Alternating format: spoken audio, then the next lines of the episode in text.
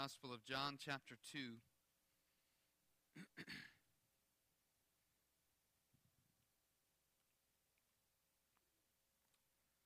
Let us pause for a moment and pray. Holy Father, you are gracious, and we declare this morning that you are so worthy of all of our praise. You are worthy of more than our praise. But God, you are worthy of our praise.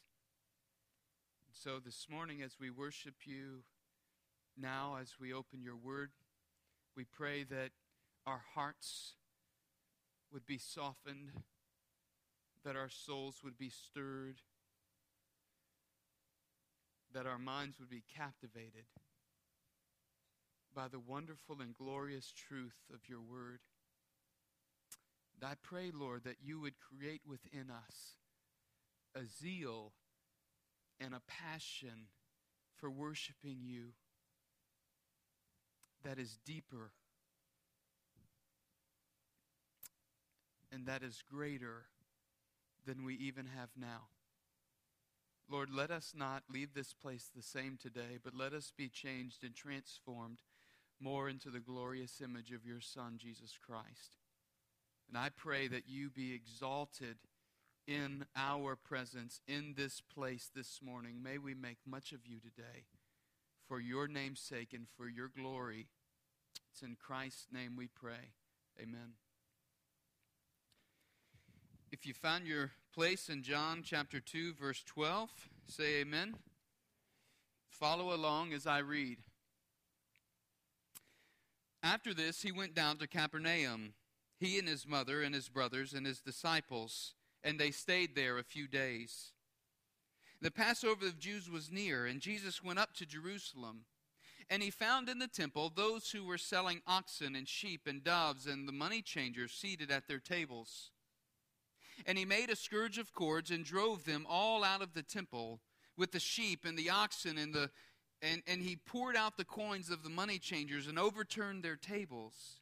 And those who were selling the doves, he said, Take these things away. Stop making my father's house a place of business. His disciples remembered that it was written, Zeal for your house will consume me. The Jews then said to him, What sign do you show as to your authority for doing these things? And Jesus answered them, Destroy this temple, and in three days I will raise it up. The Jews then said, It took 46 years to build this temple, and you will raise it up in three days? But he was speaking of the temple of his body. So when he was raised from the dead, his disciples remembered that he had said, and they believed the scripture and the word which Jesus had spoken. Now, when he was in Jerusalem at the Passover during the feast, many believed in his name, observing his signs which he was doing. But Jesus, on his part, was not entrusting himself to them, for he knew all men. And because he did not need anyone to testify concerning man, for he himself knew what was in man. This morning, the title of the message is Zeal for Worship. And I believe that's exactly what we see here, modeled in Christ's life, exemplified through what he comes to the temple to do Jesus exhibits a zeal for worship.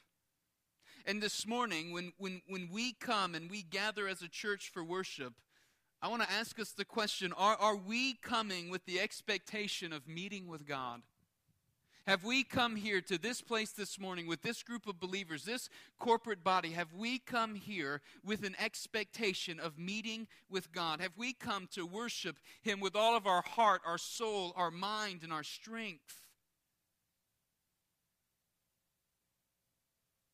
Have we gathered this morning to worship the Lord our God in this way? As I was thinking about this and looking at the zeal that's put forth by Christ,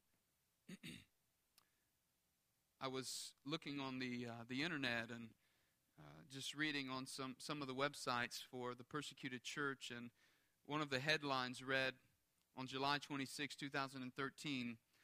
34 Christians hauled away from worship service by Chinese authorities. From a church bulletin for the Shouwang Church in Beijing, the church, which is unregistered and therefore illegal in China, was forced out of its building in 2010. Soon after, members of the church began gathering outdoors to conduct worship in the same area as their confiscated building as an act of peaceful protest. Every Sunday's member, every Sunday, members attempt to gather and are detained by police, usually to be released later the same day. Shouwang senior pastor remains under house arrest. Their church bulletin read this Peace in the Lord.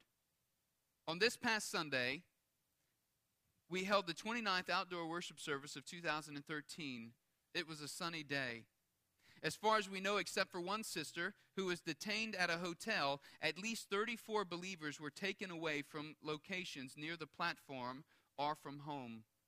Some of them were released soon after they were taken away, and the rest of them were detained at Z Street Police Station and got released around 11:40 a.m. on Sunday. Through this Sunday sermon, God reminded us that we should pray for city management, officials, policemen, and auxiliary police in our country. They are following orders to do evil, engaging in crime while being a victim of sin. Let us pray that we don't be like Pilate, who chose personal interest over truth, but will turn back to God and be free from sin. As I thought about our approach to church today and gathering for the people of with the people of God to worship, as I as I considered what um,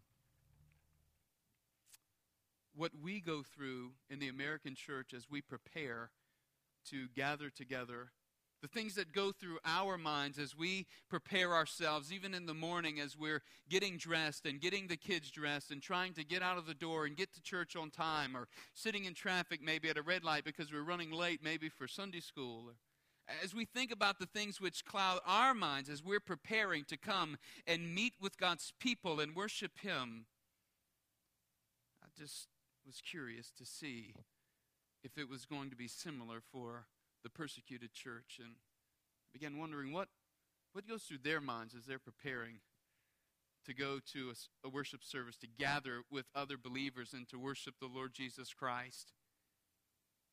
It seems pretty clear to me the things that are on their mind and on their hearts are worshiping the Lord their God with all their heart, soul, mind, and strength, giving them themselves physically, being willing to, to, to go even physically and be arrested, but, but wanting to go and valuing to meet together with the people of God to worship God. They value that so much that they're willing to go and, and be in that place and even be persecuted for the sake of their faith and for the sake of and the privilege of meeting together with God's people to worship Him. And so when I ask, when we gather as a church for worship, are we coming with an expectation of meeting with God, to worship Him with all of our heart, soul, mind, and strength?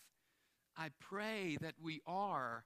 I pray that when we are coming together on Sunday mornings during this corporate time of worship that we are coming with a sense of expectation for what God is doing in the life of our people, what He's doing in our life, what He wants to do in our lives, in and through us. I pray that that is where we're at. But I fear that many times when we come to church, it's just business as usual. I fear that many times when we come on Sunday mornings to gather with God's people, we're just coming out of a religious obligation, out of habit. This is not how God desires it to be. This is not what God desires from His people. God desires that when we come together to worship Him, we come and we are ready with everything, all that is in us, everything that is us. We are, we are laying it before Him to come and to cry out to Jesus and to worship Him. And in John chapter 2, verses 12 through 25, we encounter Jesus coming upon a scene where that is not happening. He comes into a place, a temple, where anything but worship is happening. And some have said Jesus comes and he has this fit of rage as he goes through and, and whips the animals and turns tables over. And some say that it's a fabricated story because it doesn't fit well with Jesus as they've come to know and to love him. They say Jesus would never do something like drive people out of the temple But I submit to you this morning that what we truly encounter in this passage is we, we encounter Jesus as Messiah. We encounter Jesus, the Son of God, who acts accordingly with the zeal of God, desiring worship from his people. And so this morning, as, as you follow along in the, in the outline that's, that's provided there for you, I, I want you to see first that Christ's zeal for worship is displayed through his cleansing of the temple. We see a display through Christ for his zeal for God's people to come and to be free, be able to worship him.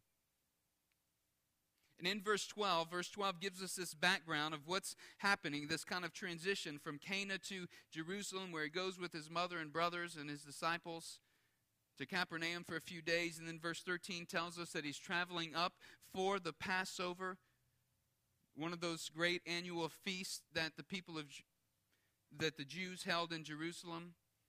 And throughout John's gospel, he really kind of highlights this theme of Passover and these festivals that, uh, that, that the Jewish people celebrate to show us just the, the sacred year and to teach us as Gentile readers what it's like for the Jews as they're, uh, as they're celebrating these feasts.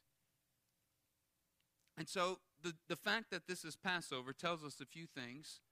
First, it tells us that people have come from all over to commemorate their deliverance from Egypt and slavery and bondage. So they've come to have a celebration and to commemorate their deliverance from Egypt, and that these pilgrims have, have made their way from all over the world at that time. They've made their way to Jerusalem to celebrate this festival even teaches us as they would be coming up the mountain, coming into Jerusalem, they're, they're singing the Psalms of Ascents from Psalm 122 through 134. They're, they're singing these Psalms as they're approaching the city of Jerusalem, desiring to worship God. Worship is on their hearts. They want to come and they want to act they want to, to, to, bring their sacrifice before God and praise Him for His act of deliverance.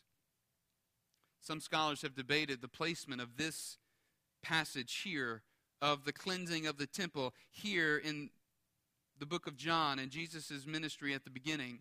They've debated whether or not it's a separate account or the same one that's recorded in the synoptics in Matthew, Mark, and Luke, which comes at the end of Christ's ministry. But whether or not it's the same account really isn't as significant as what John seeks to communicate here to us through the placement of, of this event at the beginning of Jesus' ministry. There's certainly different details in the accounts from the synoptics and, and, and John. You can go and you can read those details later, but the bottom line is this. The bottom line is that Jesus' response to the temple guards here in this passage is different, and the outcome is different. John is continuing to prove a thesis that he has laid out in the beginning of his book in the prologue and that he puts forth for us at the end of the book in John chapter 20 verse 31. And this thesis is that Jesus, as the second person of the Holy Trinity, has entered this world with the authority of heaven. And he's on a messianic mission to redeem his people by his offering of his own life. And doing just that. John places this story at the beginning of the ministry of Christ to show that Christ is the one he comes to, this centerpiece of Judaism, the place where the Jews gather to worship God. He comes to this very place, this centerpiece of Judaism, to show that it is by his authority and to show what needs to happen for people to truly worship God. And so, as Jesus arrives in the temple in verse 14, he finds that merchants have, have all gathered there and filled the Gentile court instead of worshipers. The people of God were being hindered from worshiping Him because their place of worship was turned into a place of business. Literally, it had been turned into a place of trade. Can you imagine people showing up as they've traveled from distant lands to worship God? They go into the outer court, into the court of the Gentiles to worship, but it's filled merchants and animals. Now, to be fair, the pilgrims, as they would travel from far places, they would need to have a place where they could buy animals to offer sacrifices before God. They would need a place to be able to exchange currency so that they could bring an acceptable offering before the Lord and pay the tax in order to take care of the temple and to make sure that the temple uh, was continuing to have maintenance done on it. But Jesus, knowing what was inside of man, he sees through the facade of these merchants and he knows that they're not providing a service for the benefit of others. Instead, they're opportunists preying on the needs of God's people. so they had turned this Gentile court of the temple into a marketplace. Think about it. There's stables in the room of the marketplace in the temple. There's stables there, and there are oxen in the stables, and sheep in the stables, and then there, there are bird cages all around that have filled the court, and there are tables set up with money changers. Now, don't miss this. The, the Gentile court was the place in the temple reserved for all the nations to come to worship God. This is the place where the nations were to come to worship God. Yet they had filled it with items that were not intended to be used in the worship of God. The religious leaders had traded the worship of God for the worship of goods. I thought John MacArthur captured the sight well in his commentary when he wrote Jesus appears there, or Jesus arrives there, and as he surveyed the sacred temple grounds, now turned into a bazaar, Jesus was appalled and outraged. The worshipful atmosphere that befitted the temple as the symbol of God's presence was completely absent.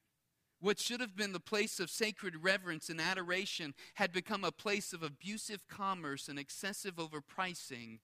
The sound of heartfelt praise and fervent prayers had been drowned out by the bawling of oxen and the bleating of sheep and the cooing of doves and the loud haggling of vendors. And in verse 15, Jesus makes a scourge of cords, and filled with righteous fury, he takes this whip that he's made from ropes, and he begins driving out the oxen and the sheep, and he begins whipping them, and they begin running out of the stables. And then he walks by and he begins turning over tables and taking money and dumping it out on the floor because there is this righteous indignation that has filled his heart because he has a zeal for his father's house, and people are not being able to worship God. They are distracted by all of these other things when they're coming in into the house of God to worship Him. Can you imagine the scene? Oxen are big animals. He's taking a whip and he's driving them out, and they're running all over the place throughout the temple. And you've probably got uh, their merchants chasing them, trying to grab their animals, and then you've got him flipping over tables and dumping money out, and so people are scrounging around on the floor looking for money. And then also the vendors, they're, they're trying to grab their money as well all the time. You've got big oxen running around, and you've got to watch out and, and move around so the oxen won't run over you, and you've got sheep running everywhere. It's probably a pretty chaotic scene. In the midst of this chaos, Jesus cries out and he says, Take these things away. Stop making my father's house a place of business it doesn't belong here. This is where worship happens. Move those things out of the temple. Move those things out of my father's house. Get it out of here. And it was at that point when the disciples remembered Psalm 69 9. And they made that connection. Zeal for your house will consume me.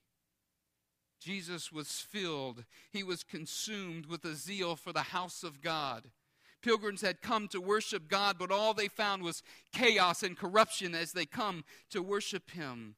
The worship of God had been replaced by the worship of goods. They were more concerned about money and about material gain than they were about God. And the real priority of their hearts had been exposed by Jesus as those merchants sat around, sure they could have taken him by force, but the real heart issue had been exposed. The holy place where God's presence dwelt.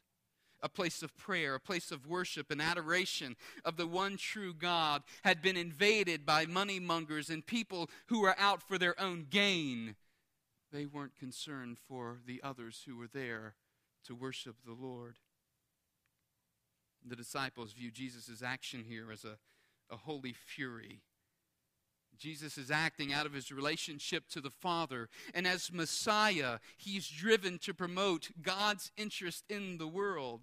And God's interest in the world is that his people worship him and be in right relationship with him. Think about it. That's God's desire from his people that we would worship him. One of my favorite quotes by John Piper is in his book, Let the Nations Be Glad. And he said, Missions exist because worship doesn't. I'm sure you've heard that before. Missions exist because worship doesn't. God's great desire from his church, his people, is that we would come unhindered before him and worship him. I want to ask you this morning is there something in your life hindering you from worshiping God? Is there something in your life, even right now as you're sitting here, hindering you from worshiping God? Is it a relationship? Is it finances? Is it the pursuit of finances? Is it the pursuit of what you want, maybe not what God wants? Is it a besetting sin in your life? What is it? Is it an addiction? What is it that is keeping you and hindering you from worshiping God? As a church, we must be intentional in our gatherings. When we gather, we gather to worship the living God. I ask us as a church, as a congregation, are we zealous in our worship of God? Are we zealous about this time when we come together? Are we coming with an expectation to meet with God's people and to meet God? I pray that we are. I know that we're not, we don't live in a perfect world, and our lives certainly are anything but perfect. But let this be on our minds as we're preparing our hearts to worship the Lord, as we're preparing to come together daily to worship Him. A second way we see Christ's zeal for worship displayed is through His messianic mission. His messianic mission, we see it in verses 18 through 22. After Jesus purges the temple court, the authorities begin to ask him. They say, What sign, verse 18, what sign do you show us as your authority to do these things? Or by what authority are you acting in this way? They wanted Jesus to perform a sign, but Jesus knew them and he refused to give them a sign. He knew their heart, he knew really what they wanted. It's reminiscent for me in Matthew chapter 12 where the religious leaders are asking Jesus for a sign, and he gives them an answer. And he says in verse 39 An evil and adulterous generation seeks for a sign, but no sign will be given to it except the sign of the prophet Jonah. For just as Jonah was three days and nights in the belly of the great fish, so will the Son of Man be three days and nights in the heart of the earth. Jesus answers them in verse 19. And when he answers them, he says, Destroy this temple, and in three days I will raise it up. Now, they misunderstood what he was saying, they didn't hear him clearly. Their eyes were blinded and they couldn't see what Christ was saying. But verse 21 gives us what tells us, the disciples tell us what, what he was saying. John says, But he was speaking of the temple of his body. We miss it too in our English translations. The word used for temple here is different than the word that's used in verse 14 for temple.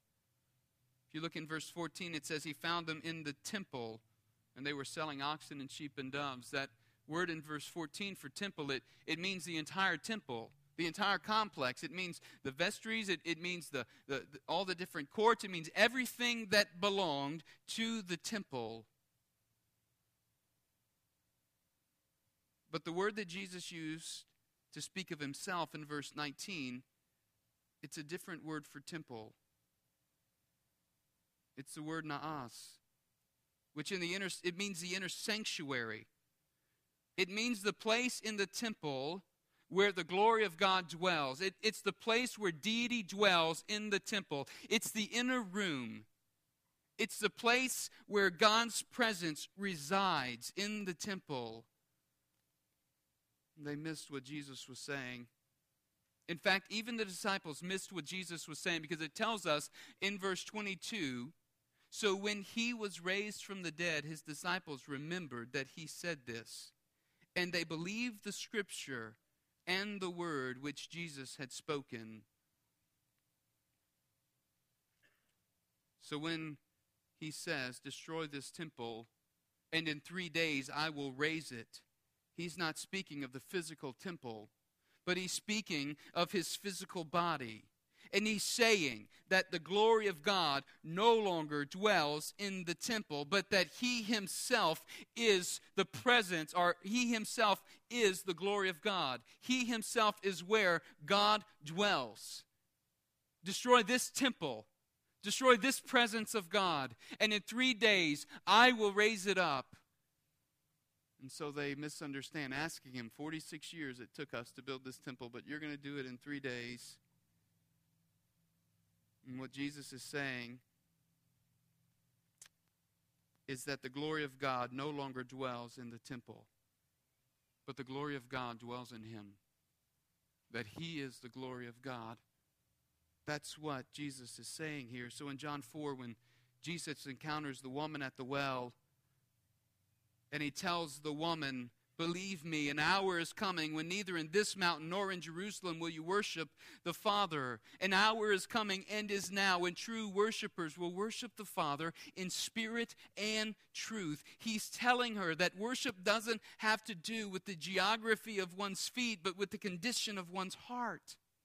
And Jesus is claiming that his death and resurrection will bring forth the new temple, which will render their earthly temple useless because the centrality of their temple,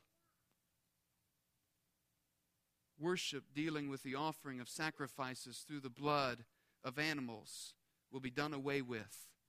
And the new covenant of Christ's blood will replace that central point of their temple. Worship will no longer be attached to a temple, it will be attached to Jesus. And that's the whole point that he's making worship is attached to Christ. The reality is, we can gather here this morning and we can participate in prayer and we can sing the songs and even listen to the word preached. But we can do all of those things and we can fail to meet with God. We can be here physically in the place, but fail to meet with God because our hearts are distracted and we've grown callous in our affections toward God. This is what happens when we substitute the daily worship of God for the worship of self. So I want to charge us and challenge us this morning, church, that we would be a people who intentionally gather to worship our Creator and life giver. That we would be a people who intentionally gather to bring praise to the Lord and that as we come together to worship God, we can worship Him because of what Jesus is saying here, His messianic mission, and what He has done to provide the sacrifice and to make the substitute in our place and cover our sin through His own blood. The third way we see Christ's zeal for worship displayed this morning is through his knowledge of the hearts of men in verses 23 through 25 his knowledge of the hearts of men. John tells us of Jesus' divine knowledge in verse 25, saying, For he himself knew what was in man. And God alone knows the hearts of men and women. But now, what John is telling us is that Jesus has the same capacity We've already seen this in his interaction with Nathanael in chapter 1, verse 48, where he says, Before Philip called you, when you were under the fig tree, I saw you, speaking to Nathanael. And Nathanael responds and prays and confession that he is Lord. And Jesus, it tells us in verses 23 through 25 that Jesus was performing signs during the Passover feast. And he tells us that many believed in his name but that Jesus was not entrusting himself to them because he knew all men. It's an interesting statement here. The word that the word that you that's used in verse 23 to speak of believed, it's the same word, the same verb for belief that's used in verse 24 that says Jesus was not entrusting himself to them. In fact, the verb tense is different, but it's the same exact verb. In other words, John is saying that they were unbelieving believers. Now, when he was in Jerusalem at the Passover during the feast, many believed in his name, observing his signs which he was doing. They saw the work that Christ was doing, and they believed in his name. But Jesus, on his part, was not entrusting himself, he was not believing in them. They were believing in him and the works he was doing, but he himself was not believing in them. Warren Wiersbe, in his commentary, says people who want his works but not his word can never share his life. And he also says that he knew the human heart is attracted to the sensational. Hang with me here. I'm not preaching heresy. All right? This very truth is seen dramatically in John chapter 6. In John chapter 6, Jesus multiplies fish and bread to feed 5,000 people. And what did they immediately want to do? They immediately wanted to come and take Jesus by force and make him king. But just a few verses later, in John chapter 6, Jesus begins teaching, and he says, I am the bread of life. And they're kind of taken back by this I am statement. Then he continues to teach. And as he continues to teach in verse 51 of chapter 6, he says, I'm the living bread that came down from heaven. If anyone eats of this bread, he will live forever. And the bread that I will give for the life of the world is my flesh. Verse 58 Whoever feeds on this bread will live forever.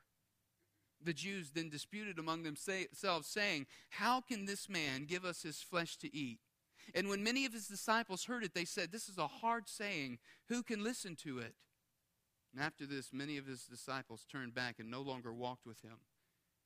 You see, they were unbelieving believers. They were attracted to the sensational. But when it came down to the hard teachings and the hard sayings of Christ, they were not willing to accept. He asked his disciples, Do you want to go away as well? And Peter answered to him, Lord, who shall we go to? You have the words of eternal life. The point is simple. I fear that there are many who count themselves among the saints of God today who are unbelieving believers wanting an easy Jesus who gives us the things that we ask for, the things which make life comfortable, but doesn't call us out of our comforts. This isn't the Christ of Scripture. The Christ of Scripture calls us out of our selfish, mundane, mediocre pursuits to that which is eternally satisfying, that which is infinitely better than anything this world can offer. That was the point of Jesus turning water into wine and it being the best wine. Knowing Jesus is eternally satisfying and is better than anything in the world. Knowing Jesus and walking with Him is infinitely more joyous and infinitely more satisfying than any vain worldly pursuit. Knowing Him is infinitely more fulfilling than going through the motions of religiosity. It means more than just attending a corporate gathering of people. Knowing Jesus leads us to the place of worship where we engage our hearts, our soul, and our mind. I think it's a fitting challenge for us this morning in so many ways. As we come before the Lord, we see the Jews placing hindrances before the people of God as they come to worship. We've personally experienced hindrances to worship, but realize that just as Jesus knew the hearts of men, he knows what's in us today as well. Jesus, on his part, was not entrusting himself to them, for he knew all men. He himself knew what was in man. He knows about each and every one of us at this moment. As we sit in this place, He knows each and every one of us what we're thinking, what we're feeling. He knows how we are worshiping Him and engaging in worshiping Him. Think about the confession of the psalmist in Psalm 139 O Lord, you have searched me and known me. You know, when I sit down, when I rise up, you discern my thoughts from afar. Even before a word is on my tongue, behold, O Lord, you know it all together. Where can I go from your spirit? Where can I flee from your presence? If I ascend to heaven, you're there. If I make my bed in Sheol, you're there. If I'm in the remotest parts of the sea, even there, your hand is with me.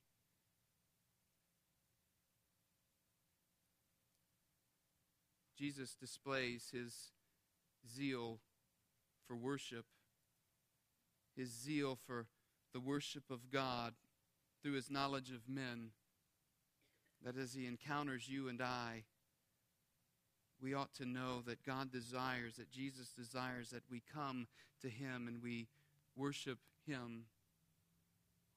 So this morning, during our closing song, I want to challenge you if your heart is far from God I want to urge you to repent and to call out to God. If your heart is not where it needs to be as you've come this morning to worship the Lord, I, I want to challenge you to cry out to God like never before and ask Him to renew, renew the joy of salvation, of His salvation in your life. Tell God that you want to be hungry for Him Tell him that you want to have a zeal for his holiness in your life. Tell him that you're ready to follow him to that place of, of green pastures and still waters. And ask him, ask him to give you the strength to follow and the eyes to see where he's leading. Ask him to give you the spiritual discernment to know what things to hold on to and what things to let go of. Maybe this morning you've realized that you've lost the joy of worshiping God because your heart has grown callous to His presence in your life. And perhaps you've replaced the worship of God with the worship of goods in your own life.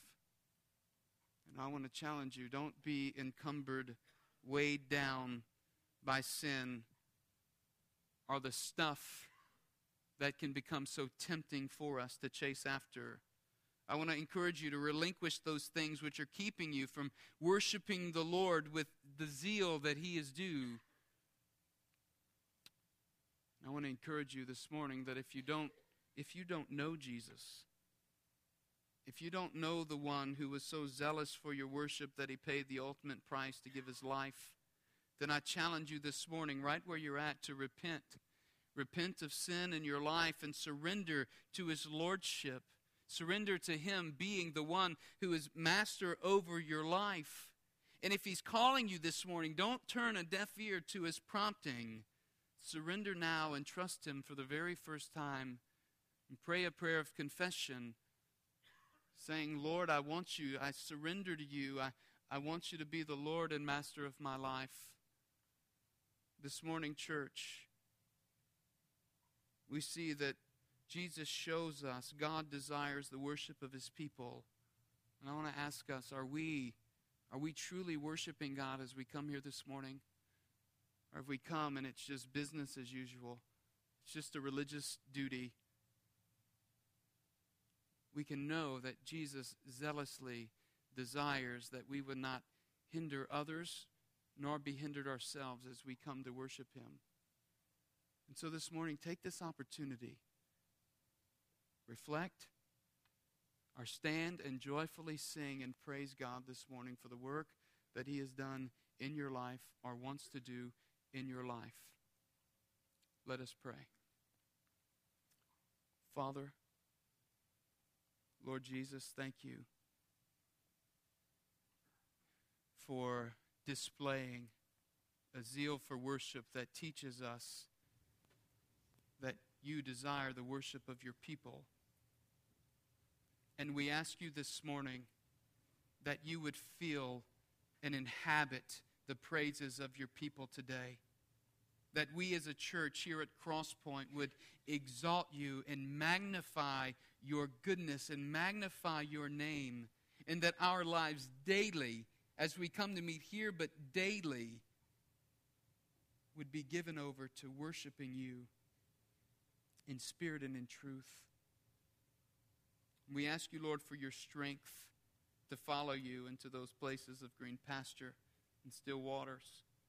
We ask you, Father, for eyes to see and perceptivity to discern spiritually by your Spirit. It's in Christ's name that we pray. Amen.